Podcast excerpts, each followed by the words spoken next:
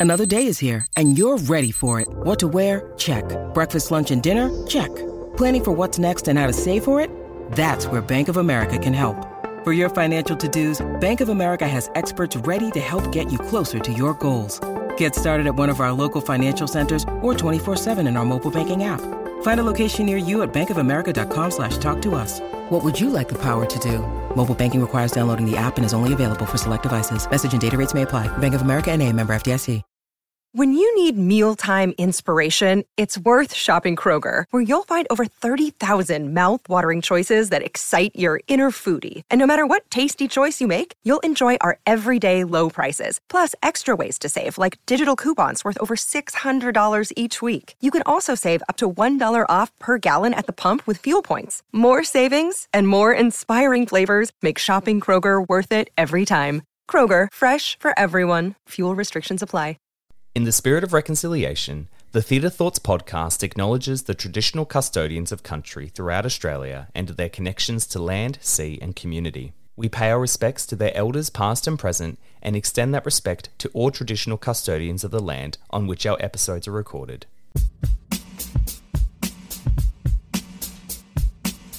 I had been approached by Chris Horsey saying, "Oh, look, you know, I'm I'm flying Lucy up. Could you see if she'll get her up?" And I was like, "Well, I don't know. Does that break the rules? Because she's not just some random. She was Glinda. yeah. like, so you know, I I asked Kristin Chenoweth. You know, it's it's not something I would normally do, but she was more of an approachable type of person, and I said, "Look, you know." Glinda's going to be there tomorrow night, and I know you get someone up. And she's like, "Absolutely. Yeah. Where will she be sitting?" I don't know. I'll find out. Yeah, no way. Yeah, so she got her up. You're listening to the Theatre Thoughts Podcast, your backstage pass to the world of theatre in Australia and beyond. I'm Justin, your guide through the drama, comedy, and pure magic of the stage from the heart of Australia to the grandest stages worldwide. Join us here for enlightening conversations, reviews, and behind the scenes stories from the artists themselves. Subscribe for your regular dose of theatre inspiration and consider supporting us on Patreon for exclusive content. Follow us on Instagram at TheatreThoughtsAUS and TTPod underscore official and discover even more over on our TikTok, Theatre Thoughts Australia. So join us as we rise the curtain on a brand new episode of the Theatre Thoughts Podcast.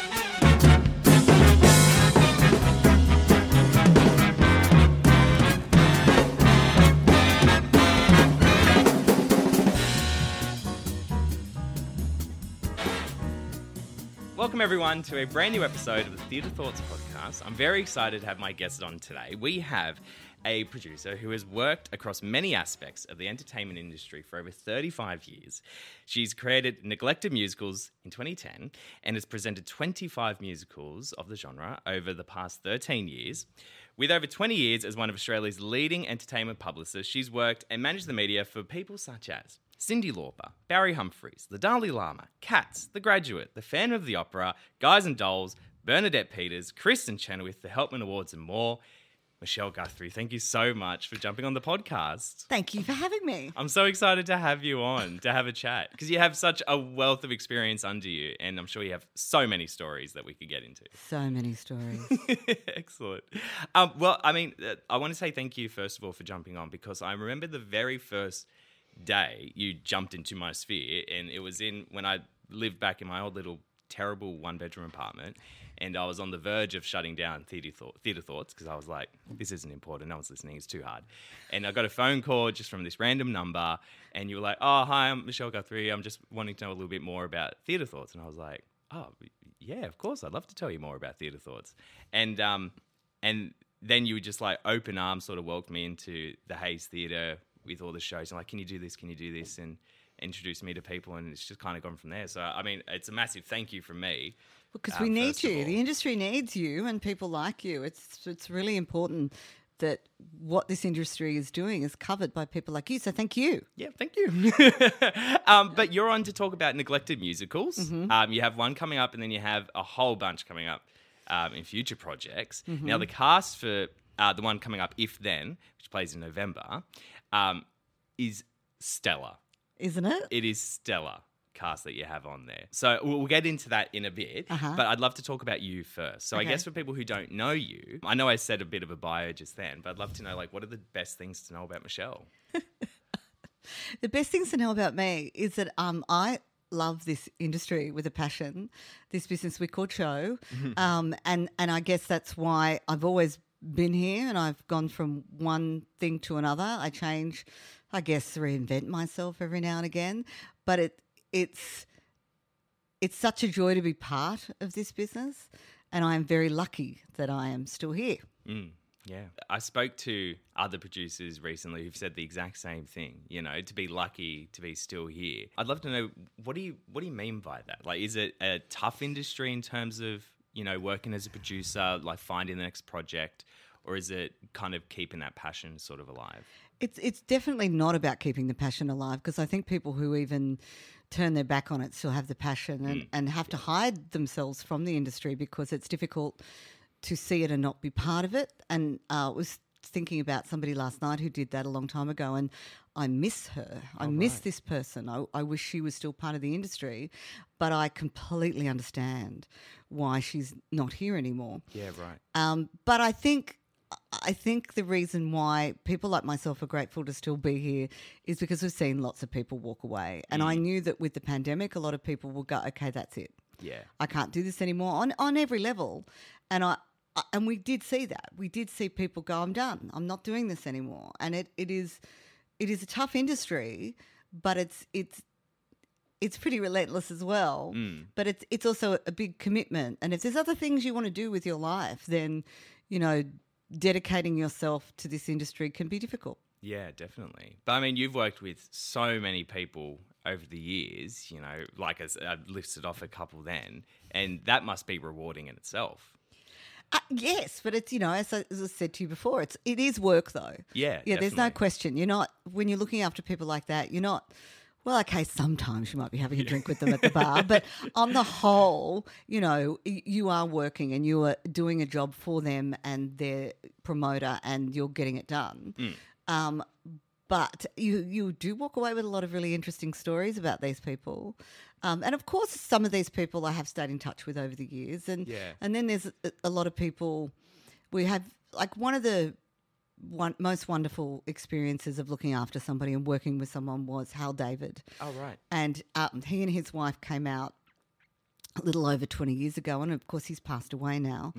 And just to be with him for a few days, he, he was in his early 80s, and the way he talked about his life in the Brill building and the songs, and it was. It was a joy for me to listen to that and to be with him. And we were sitting waiting to go on to Bert Newton's morning show Oh, yeah. and they were playing as a kind of go out to the break when we come back kind of thing. Uh, raindrops keep falling on your head. Yeah. And so he started singing along with it, and then he nudged me to Yeah. sing with him. Oh, no way. And so I did. Yeah. So I got to sing um, with Hal David, you know, in the alleyway under the stairs before you go on. That's so Um, cool. So that was that was lovely. He was re- he and his wife were so lovely, and they were so lovely to me, and and it, so those experiences are fantastic. Yeah, I bet. Mm. And I, I'd love to. I, I want to jump into some um, a little bit later in the podcast because I, I know before we started, you were talking like you already had some, and I was like, oh my god, save this for the episode. Um, but uh, I'd love to ask you first of all our one minute theatre thoughts questions Uh-huh, and um, get a little bit more to know like your aspects of theatre, if that's okay. Sure. Okay, cool. So we'll start with the first one. Um, what has been your favourite production you've seen recently? Recently, Yeah. uh, Beetlejuice. Did you see that? Yeah, in Los Angeles. Yeah. yeah. And it, it was, uh, you know, I would just went on my own and I, I didn't really know what to expect. I, I had listened to it, but I, I didn't really have any memory of it. And I was blown away. I was like, this is a great show. Wow. Uh, and it's coming to Australia. so Yes, that's So excited for it. and the audience really loved it. And there were teenagers dressing up. And I just was, yeah, I was really impressed. I see. I find that fascinating because it's not. It's an old film. Yeah. You know? And yeah. I mean, I loved the film itself, but it's an old Tim Burton film, and I think it's got this TikTok generation uh, audience, Sure. which I'm finding, which I find fascinating. Um, but I think that's part of its popularity as well.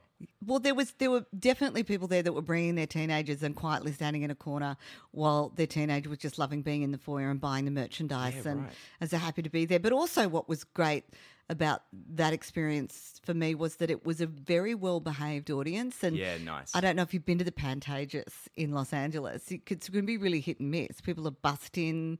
It's not. It's not like Broadway. Yeah. Um, they were a very well behaved audience. There were no phones out. There was no at the end of every scene people getting up and going to the bathroom. It was, and it was such a great room to be in as Mm. well because they knew the show better than me. That's crazy. Yeah. I love I love it. I'm so excited to see it in Melbourne.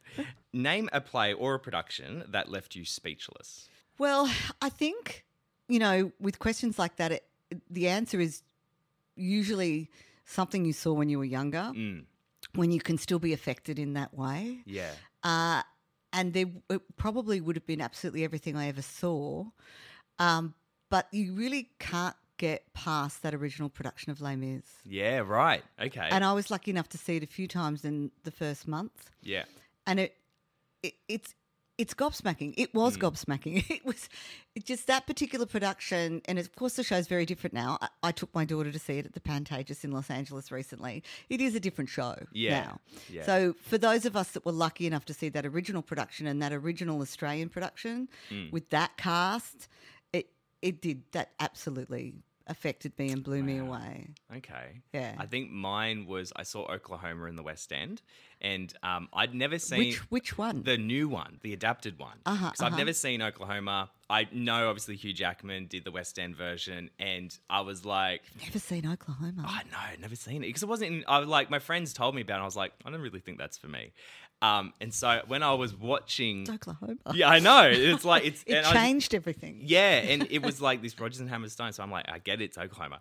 Um, and and I went to see this in the West End, and I felt like I was watching two productions. I felt like I was trying to dissect the original Oklahoma, Uh-huh. but then also how they've changed it. And what they did with it was. It, it left me speechless because it was like sexy, it was dark, it was like really unsettling in parts. Um, and I thought it was a really fascinating way to make to take like a, a a show that some people say is outdated, but making it so relevant still. Um, Right. And I was left speechless by it, honestly. Well, hopefully we'll get that version of the show here. I hope soon. so. I Yeah. hope so because it was, it's great. Um, okay, sorry, I went off a tangent then. Um, what is a dream show you'd love to tackle? I guess it I kind of neglected musicals as well. Kind of could feed into that, I suppose. Well, I would have said City of Angels. See, with ne- but it's, of course it's been done now. But it's with with neglected, it's very difficult to do a show within a show, and you'd be surprised how many there are. Okay. And City of Angels is kind of like a show within a show Yeah. to symbolize the two different worlds in a neglected format would be difficult. I mean, another one is Me and Juliet, where it's people putting on a show, and when they're already walking around with scripts in their hand, it's a hmm. bit difficult to go, oh, now they're rehearsing the other show with scripts in their hands. So, Right. and but yeah, no, th- I think all shows I would like to tackle. There's not one particularly. Hmm. Like, I'm really glad that. Uh, we're finally getting around to playing our song next year, so I'm, Yeah. you know, that's exciting. But they're all exciting. Yeah, I love, shows. I love these two. Get so excited for it. It's great. Do you have, or what is your all-time favorite musical? Is it Les Mis? Les Mis, Yeah. but also Into the Woods. Oh, Like, yeah, it's a yeah. tie. I can't, I can't have one without the other. Yeah. Les Mis and Into the Woods. And if I had to go a third, Mm. Sunday in the Park with George. Oh, lovely. That's a great one as well. Yeah. It's beautiful. Um, oh, and the last one, which I love asking producers, uh, which production would you most want to see come to Australia? Yeah, this is this is really tricky. I, I mean, I'd really love to see the gender swap company. Yes. And, yes. and I believe that yes. is coming. Oh, so we will get to see that. I think that's just always about timing Yeah. with stuff like that. Um, uh, all the Sondheims. Yep. Uh, all the Sondheims, including the new one. Um, I would love that to eventually come. Uh, I think Hadestown. I did see it on Broadway. Um, I think it's a tricky one to do here. I think that it probably suits a state theatre company. Mm. Uh, it's a it's a really amazing production. Have you seen it? I w- missed it. I didn't get to see it, but I've listened to the soundtrack on repeat. It's on like the top of my I wish list. Right. Yeah. It's really quite remarkable. Yeah. And and I'm so glad that it won the Tony because it's only with that kind of support behind it could it have lasted as long as it has Right, on gotcha. Broadway. I feel like a lot of those really good shows need that support of you know Tony winner in order to get the people from the sticks to go. Mm. Yeah, Sorry, definitely. people from the sticks. They'll come. Come, please. um, well, I'd love to jump back uh, to um, something you said before about Sondheim. 'Cause Uh-huh. You, I- you love Sondheim, so I'd love to know what what is it about Sondheim shows that you know you're drawn to. Well, I think for some of us that well, I don't know if you know this, but like the PBS in America filmed a whole lot of Broadway shows mm. that they put on PBS, which was like the ABC. So therefore by the 80s, there were video cassettes that people would bo- lend to each other Yeah. of Into the Woods and Sunday in the Park with George, and the documentary about the recording of Company Right.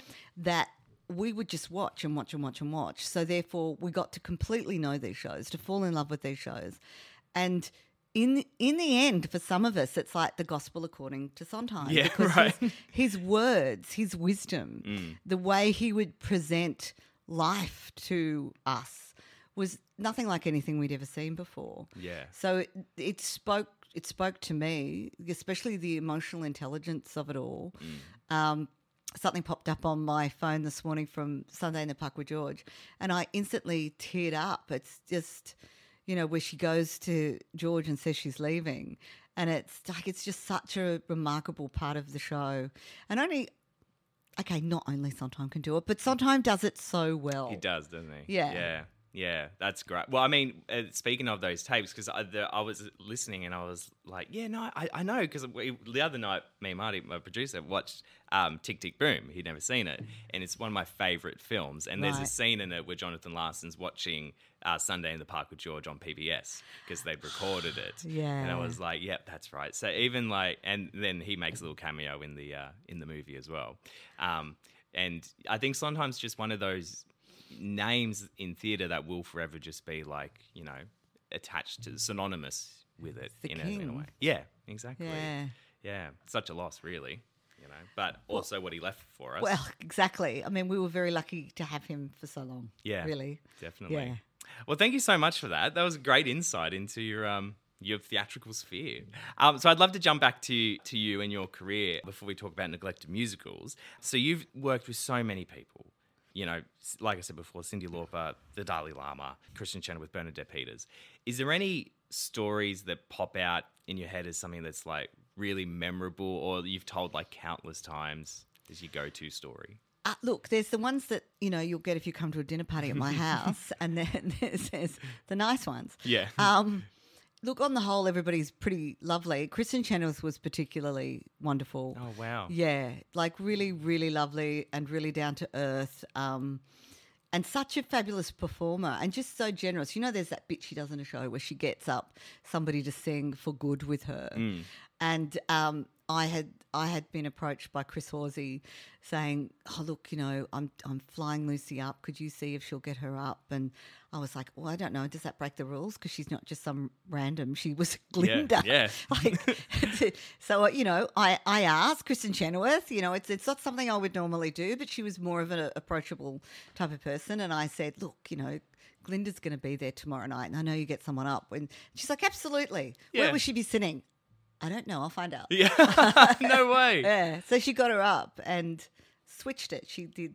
Oh, she Yeah. so what she sung yeah, Elphaba. Elphaba. That's and then, crazy. Yeah, and Lucy did Glinda. So Oh, what an great. honor. I know, and it was lovely to be there and to see that. Yeah. But that just, you know, to show what kind of lovely person she was, um, and is. Yeah. Mm, yeah. Um, I'd love to know how how did you work with the Dalai Lama? That That was- that like when I was reading through your bio, I was like, yes, theater, theater. What? yeah, it is an interesting story because the, it the organisation that brought him out here, and he had not been here for a long time.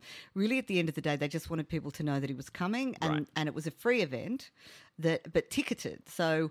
Um, maybe it wasn't free actually. I can't remember the details, but basically, I look after ticketed events, so they hired me to look after it. And basically, I was being paid to say no, you can't interview the Dalai Lama. Ah. But then there was all this stuff with the, the relay torch for the Olympics Right, and okay. and Nepal, and he started to speak out about this. So by the time he was on his way here, everything changed gear. All of a sudden, we were doing press conference, and I was Oh, being hounded, and and I had to certify press and vet press, and and and whereas I wasn't even going to be meeting him. All of a sudden, I'm in a room with him and his people constantly trying to talk to them uh, about what was going to happen next. And so Hmm. the biggest press conference I ever did, of course, was for the Dalai Lama, and Wow. it was it was huge. And then we only did one one-on-one interview, and that was with Seven Thirty Report, and they were so nervous, and I, the crew and Kerry O'Brien. Oh, wow, and- okay. Yeah, and they were a mess, and they they were really concerned that he would turn around and not come. Yeah. And yeah. at, at one point, I'm like, we are so been ready for an hour and a half. Where is he? you know, but with people like that, it's that they don't know what time it is, and they. Yeah. I mean, whether it's not, you know, because he's the Dalai Lama, it's because he's surrounded by so many people that tell him what to do and where to go. Yeah. So all of a sudden, he arrived, and he um, shook everyone's hand, and you know. Gave people, I'm sorry, I don't know the terms of any of the things that he did, Yeah. but he was really lovely, and he he does have, uh, uh, you know, really great English. So Yeah, right. um, but he was really lovely to me and my team, and Mm. and uh, and then yeah, but that was a weird one because I thought that I was there was just a simple gig Yeah. to say no, I'm sorry, he's not talking to anybody. Right, Okay. But this is how you get tickets to the show. Yeah. Um, but yeah, And then it just turned into this massive thing. it turned into this huge thing. That's insane. yeah, Wow. filled with politics. Yeah. Crazy. What's that? Start a show? Oh my goodness, it's so far out. um, well, uh, we'll take a little ad break and then we'll talk about neglected musicals. Brilliant. Hello, it is Ryan, and we could all use an extra bright spot in our day, couldn't we? Just to make up for things like sitting in traffic, doing the dishes, counting your steps, you know, all the mundane stuff. That is why I'm such a big fan of Chumba Casino. Chumba Casino has all your favorite social casino style games that you can play for free anytime, anywhere with daily bonuses. That should brighten your day a little. Actually, a lot. So sign up now at chumbacasino.com. That's chumbacasino.com. No purchase necessary. Group. Void were prohibited by law. See terms and conditions. 18 plus. It is Ryan here, and I have a question for you. What do you do when you win? Like, are you a fist pumper, a woohooer, a hand clapper, a high fiver? I kind of like the high five, but if you want to hone in on those winning moves, check out Chumba Casino. At chumbacasino.com, choose from hundreds of social casino style games for your chance to redeem serious cash prizes. There are new game releases weekly, plus free daily bonuses. So don't wait. Start having the most fun ever at chumbacasino.com. No purchase necessary. VGW Group. Void were prohibited by law. See terms and conditions. 18 plus. So let's talk about neglected musicals then. So um, I'll give you, uh, I'll read out the little bio of it. Um, so it's a theatre initiative dedicated to presenting musical theatre that has never or rarely been in Australia. Um, so the musicals are presented with script in hand, piano accompaniment, um, after only a day's rehearsal. So how did this come about? Like, what was the idea, the inspiration? Well, I, I was living in London and I walked past the uh, Performing Arts Museum in Covent Garden and it had a sign out the front saying, Today, Greenwillow, five pounds.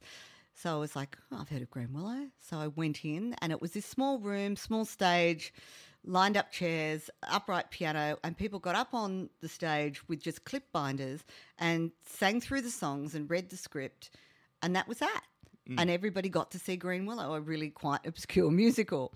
And I thought, gosh, we should do this in Sydney. This should happen. Okay. So many, many years later, I was in, okay, now's the time. Now's the time to do it. So uh, then at what was called the Darlinghurst Theatre, which is now the Hayes Theatre, um, Did it used to be the Darlinghurst? Yes, I yes. did not know It's- that. It's older than Hayes. It's- Oh, wow. Yeah. Okay. yeah. So it, it, on a Monday when there was no show, um, we would um, rehearse elsewhere, like uh, the day before or two days before, and then on the Monday we would go in and take the place over. Uh, and Glenn Terry had never seen anything like it because it was Mm. Okay. packed and people were drinking on a Monday afternoon. Yeah, right, And, yeah. um, and we did two shows, and the first show was um, No Way to Treat a Lady, which Jason Langley directed.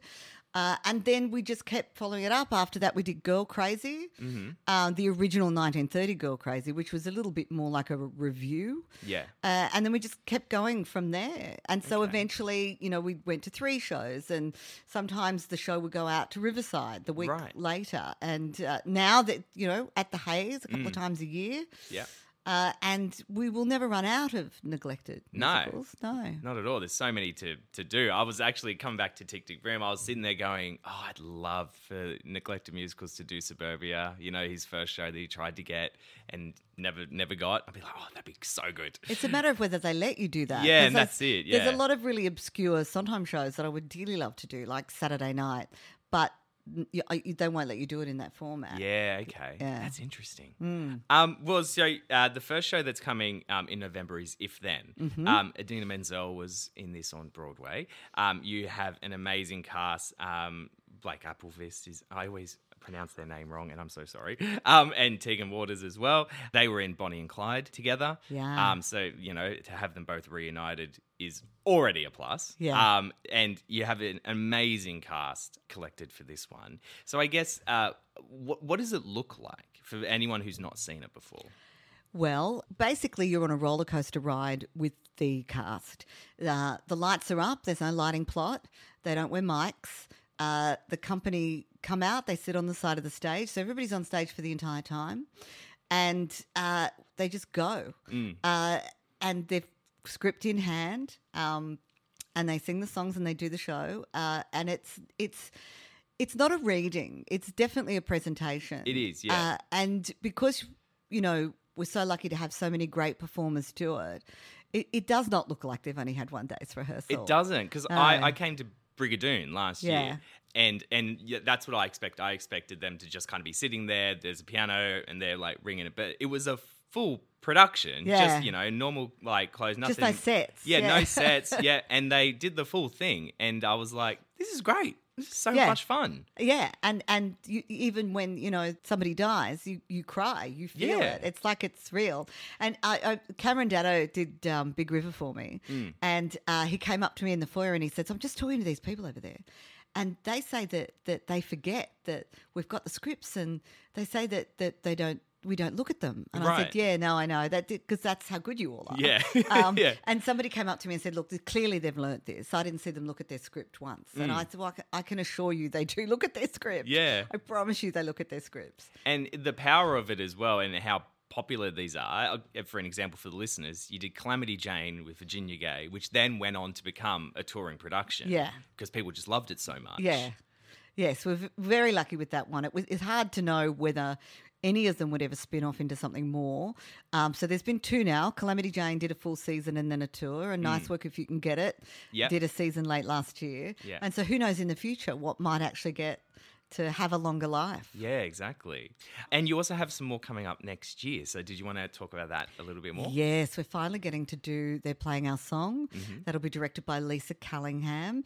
Lisa is one of those people that's been in the business um, for decades. And uh, for her to now come through as a director and choreographer is just well deserved. Um, she's got such great knowledge. She's so good in a room. She was assistant director on Nice Work If You Can Get It Okay. and and she was just amazing at dealing with because you know COVID, all those things. Somebody's going off, somebody's going on. She's she's going to be a really great director.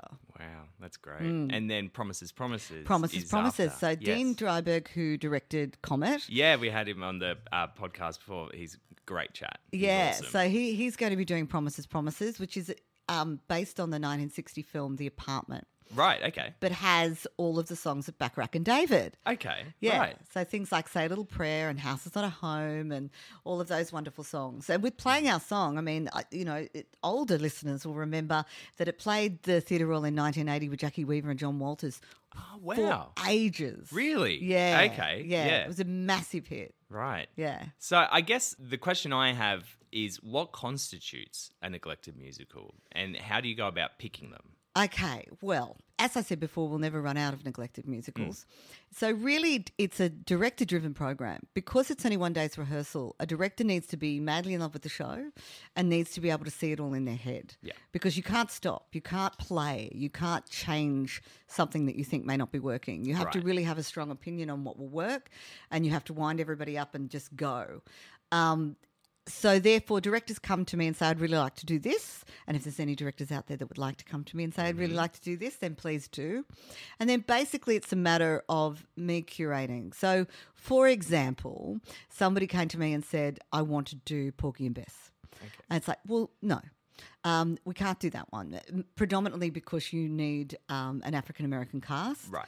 Uh, but somebody else came to me and said West Side Story, not neglected at all. Mm-hmm. Yeah. And West Side Story is so known for its choreography. It would be even if nobody had done West Side Story for twenty years, it would be very difficult to do it within this format. Right, gotcha. And also Okay. the shows within a show, Yeah. are difficult as well. Yeah, so it kind of needs to be like not so outlandishly difficult, but kind of that middle ground, I suppose. But then, so there's a lot of different elements that go into, yeah, I guess your mind when yeah, you're picking. and whether people will come. Yeah, too. that's important as because well. it, you know, there's there's we've done some that have been really really obscure, Mm. and and you know people go with it now. I don't know this show, but it's neglected. I'll have a fun time. I'm going to go. Yeah. but. it is great when you do get to do those extremely popular shows from yesteryear that just didn't get done here. Yeah, yeah. And there's a lot of those as well. Yeah, definitely. There's Mm. a ton because I know I used to work on um, a community theatre board as one of the you know the committee, and I was in charge of finding shows and going through. Like you recognise them, and you go, "Oh yeah, I know that one. I've never seen it, but would it work?" And and it, like weighing up your options is always a, a difficult, but also really interesting to see. You know, I guess what people want to see, but then what you know they should see, and what deserves to be seen, and it's a whole process. Well, I mean, a lot of the ones that are particularly popular are the ones that the films were played often enough back in the day, or if you could still yeah. Mm. access the film. So things like Calamity Jane, that movie was on. Bill Collins probably presented that every six months on a Saturday night. Uh, Brigadoon was on a lot, and there uh, there were no real professional productions of Brigadoon here. Yeah. there used to be. Uh, this thing at the Menzies Hotel where they would do abridged versions of shows. Nancy was in a lot of them. I think Brigadoon was probably done then. Okay. So when we did do Brigadoon, community groups had done it, but to do it with professional performers in this way, of course, people were like, "Oh my god, I've never seen Brigadoon. I can't wait to see it. I've only ever seen the film." Yeah. Um, and people know the songs with a show like that as well. Yeah, it's interesting because when I came to see it, I'd never seen Brigadoon. I didn't think I'd know it. I only knew like the the parody show Schmigadoon, and I was like, oh, must be Oh, Brigadoon. Right. um, and so when I sat and listened, I was like, oh, I do know this show. Yeah, because yeah. I know the songs. Yeah. and yeah, that was interesting. Yeah, And that's that's a big part of it too. You know, as I say to the cast, you don't get don't get too caught up with getting everything right and perfect. Yeah, right. Because a lot of the time that's why they're here. exactly. Yeah. But also too, do remember that there is that song in Act Two that they know that they're waiting to hear. Mm. Yeah. So that's that's the bit that's the big payoff for a lot of people. It's like, you know, we, with it, um, anyone can whistle, which Mm. had never been done, uh, but everybody knows there won't be trumpets Yeah. or um, anyone can whistle. So they're waiting for those moments in the show. Okay. Do you think audiences are more forgiving if like there's a stuff up or like they forget a line or I something think like they're that? disappointed if there isn't a stuff up or Yeah, forget right. a line or Yeah. somebody drops their script. That's, you know, th- there are people who deliberately come to the first presentation. Yeah. There's also people who deliberately come to the last. Right. Okay. Because Yeah. they want to see like the whole the final product, I suppose. Well, no, that th- th- just the anxiety of it. Like, I've Oh, got, right. Yeah, I've got an old friend that says I just can't. I can't come in the beginning because they they really look a bit panicked. I can see Oh, the whites of their eyes and the trembles and, and so that makes them nervous. yeah. Oh, so he bless. absolutely has to come to the last show. Yeah, right. Hmm. That's fascinating. But then there's people that, that go come a couple of times, especially if it's a show that they really like. yeah, exactly. It's very accessible. I love it. Well, thank you so much for um, telling us all about that. I think it's great. I'm really keen to see you then as well. Um, well, I'd love to ask you uh, to wrap up a question I ask everyone that comes on, and I'm interested to hear your opinion on it. I'd love to know how you think the theatre industry's changed over the years and how those changes has affected the work that you do and the work that you create. Wow, I could do a TED talk on that. I love that. How it has affected me, gosh, I don't know if I can do that one because I just keep going, pretty tenacious. I think um, I think a big thing at the moment is getting. We're still in a phase of getting audiences back. Mm, yeah. I would like us as an industry to treat audiences with more respect. Yeah. Uh, and by respect, I don't mean the content, I mean the process. Right. The process of booking a ticket, parking the car, finding out information. Yeah. Um, it- it's very easy to to show, to deliver a show. It's not easy to deliver a show. it's easy to put on a show that people want to see, And there's always, I'm always talking to people that go, oh my God, I really wanted to see that. But Yeah. why didn't you? Yeah. Because Like, I don't stopped you? feel like we've, we're making it easy enough for people to come. Right. And I, I think that we need to look at that. Yeah. Uh, and it's also some of the costs of tickets, uh, educating audiences, as in, you know, we have to we have to build audiences, we have to breed audiences, and if we're not making it accessible for younger people in high school to come and see a show, then how are they going to get into the habit of coming? How is it going to be part of their life? Yeah. Because going to the theatre is a habit. Yeah. It's oh, I haven't seen anything for a while. What have I got to see? Who's the person in my life I go see shows with? And and also, I think that there should be massive discounts for people going on their own. Oh, I would love that. I go on, on my own so often. Lots of people do. Yeah. And I think that there should be an incentive for that because and a more kind of acceptability of that because I noticed it. Um, I'm trying to think what it was. I think it was either Nice Work or Anyone Can Whistle. I can't remember because a lot of things were on late last year. Yeah, yeah. Um, but there was every Saturday matinee. There was this, so it must have been nice work. There was some people sitting in the foyer that were getting there like really early, Hmm. and talking to each other. They didn't really know each other except for being there Oh, yeah. about shows. Yeah. And I just nice. thought, actually, it was anyone can whistle. They came to all the matinees, and um, they wanted. They didn't have other people in their life to talk Yeah. to sh- shows about. Yeah. And I thought, well, we need to, we need to encourage all this more. You That's know, nice. theatre clubs. What happened to those? I know. Maybe I should start one.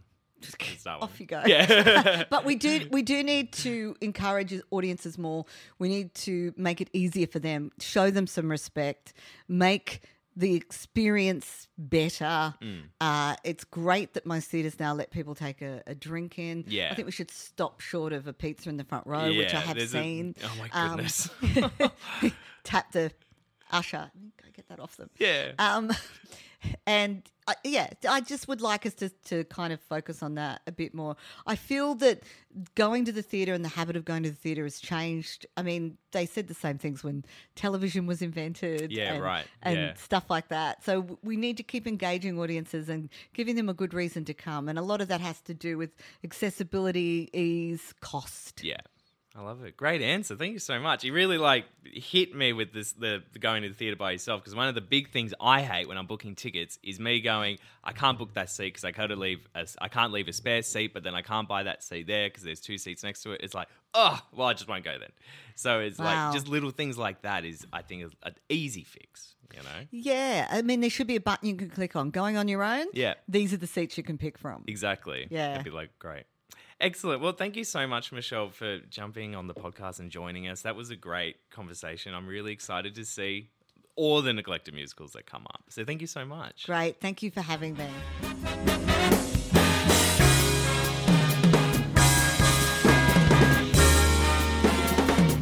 A massive thank you to Michelle Guthrie for joining us as our guest on this week's episode.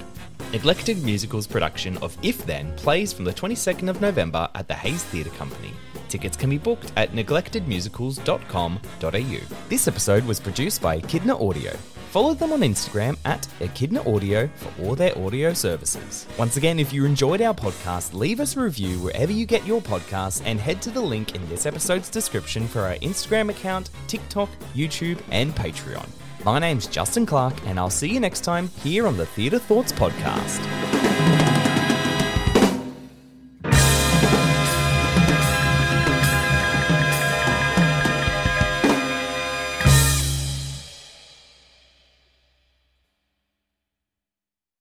Hey, it's Leslie Odom Jr. here on the Broadway Podcast Network to tell you about the Rise Theater Directory, a program of Maestra Music. Rise is a national online resource designed to connect and empower backstage and administrative and creative theater professionals from underrepresented backgrounds.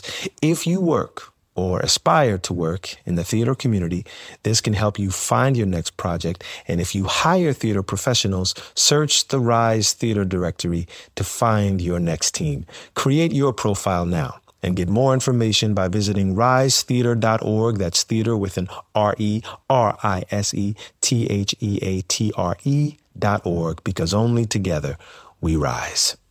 Hello, it is Ryan, and we could all use an extra bright spot in our day, couldn't we? Just to make up for things like sitting in traffic, doing the dishes, counting your steps, you know, all the mundane stuff. That is why I'm such a big fan of Chumba Casino. Chumba Casino has all your favorite social casino style games that you can play for free anytime, anywhere with daily bonuses. That should brighten your day a little. Actually, a lot. So sign up now at chumbacasino.com. That's chumbacasino.com. No purchase necessary. Group. Void were prohibited by law. See terms and conditions. 18 plus.